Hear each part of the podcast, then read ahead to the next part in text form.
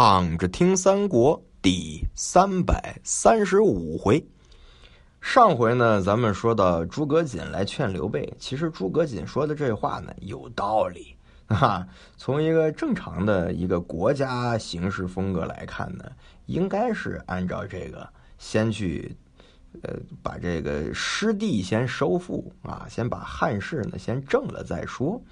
但是刘备不这么认为啊。也正是因为这样啊，刘备呢才被人们这个所敬仰吧？啊，他并没有为了啊一己的私欲或者为了所谓的国家大事而放弃了这个兄弟之间的情谊。当然了，也有一种说法啊，刘备是因为害怕打不过，呵 打不过曹丕，才转而先要把就这事儿先把东吴灭了啊，这也是一种说法。但不管怎么着吧，刘备没有同意诸葛瑾的说法，并且呢是龙颜大怒啊，就把这个诸葛瑾是一顿臭骂，把他赶回去了。呃，诸葛瑾呢只得自个儿溜灰溜溜的回江南呗。啊，张昭这边呢看见孙权，那他知道，他说诸葛子玉知道蜀兵是声势浩大，所以假借请和为辞，想要。备吴入蜀，这番去了，他一定不回来。孙权说：“哎，不见得啊！说我跟子瑜，我们俩呢是生死不义之盟嘛，我不负他，他也不负我啊！说的跟两口子似的啊！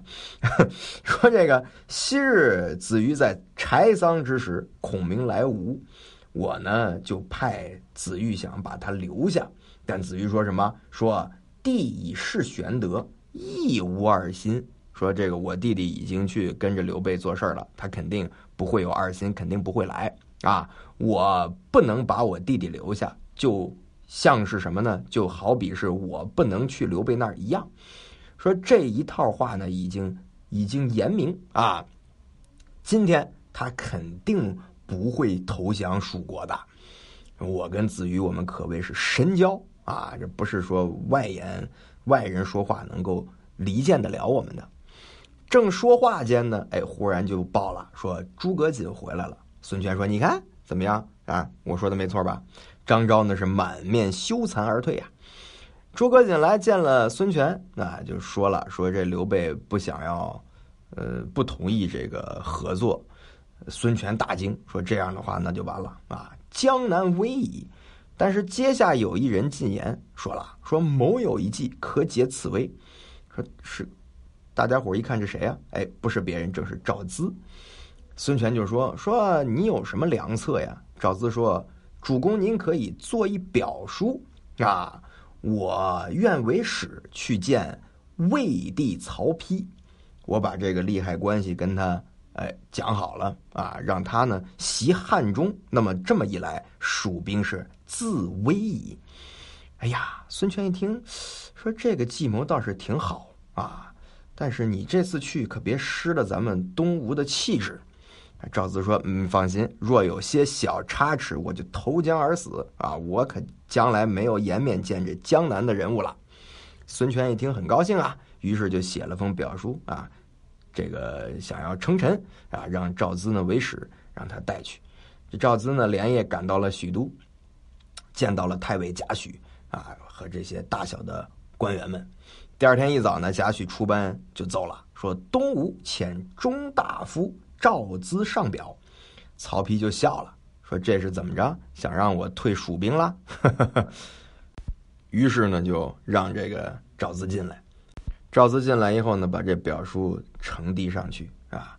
这个曹丕呢，把这表书一看，说就问他了，说你们主子吴侯是个什么样的主子呢？赵子就说了，说聪明仁智雄略之主也。曹丕就笑了，说你这是不是夸的有点太过了？赵子说，嗯，不是啊，这并不是我过誉。这吴侯能纳鲁肃于凡品，这是他的聪慧之处；能够提拔吕蒙于行阵，这是其英明之处；获于禁而不害，这是他仁慈的地方；夺下荆州之后呢，兵不血刃，这是他的智慧；据三江虎视天下，是他的雄才；屈身于陛下是他的谋略。哎，以此而论之，岂不是聪明人之雄略之主吗？曹丕就问了，说：“你们主子经常学习吗？”赵子说：“吾主伏将万艘，带甲百万，任贤使能，志存经略，少有余闲。博览书传，是历观史籍。平常呢，也读书。”但是不像书生们寻章摘句而已，意思是什么呀？就是我们很忙，日理万机，书看没那么深。曹丕就说了：“说这个我想要讨伐东吴，能行吗？”哎，他就说了：“说大国有征伐之兵，小国有预备之策。”曹丕又问他了：“说你们害怕我们吗？”他说：“带甲百万。”江汉为池，何谓之有呢？曹丕说：“东吴如大夫者几人呢？”哎，他就回答了，说：“聪明特达者八九十人，像我这这种水准的，那就是不计其数了。”哎，曹丕就特别感叹说：“你真是始于四方，不辱君命啊！”于是呢，就降下了降诏。让这太常卿啊，封这个孙权为吴王，加九锡。赵资呢是谢恩出城。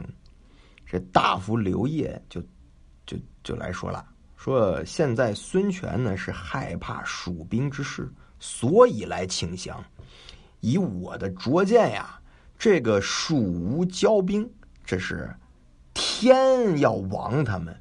如果咱们提数万之兵渡江袭之，蜀攻其外，魏攻其内，吴国一定就亡了。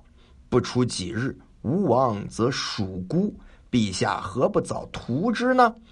曹丕说：“嘿，孙权既然以礼服我，那么我如果攻他，这是丧了天下所有想要投降我的人的心。”所以我呀，我不想这么干，啊！刘烨又说，说孙权虽然有雄才，但他关节比较低，对您呢构不成什么威胁。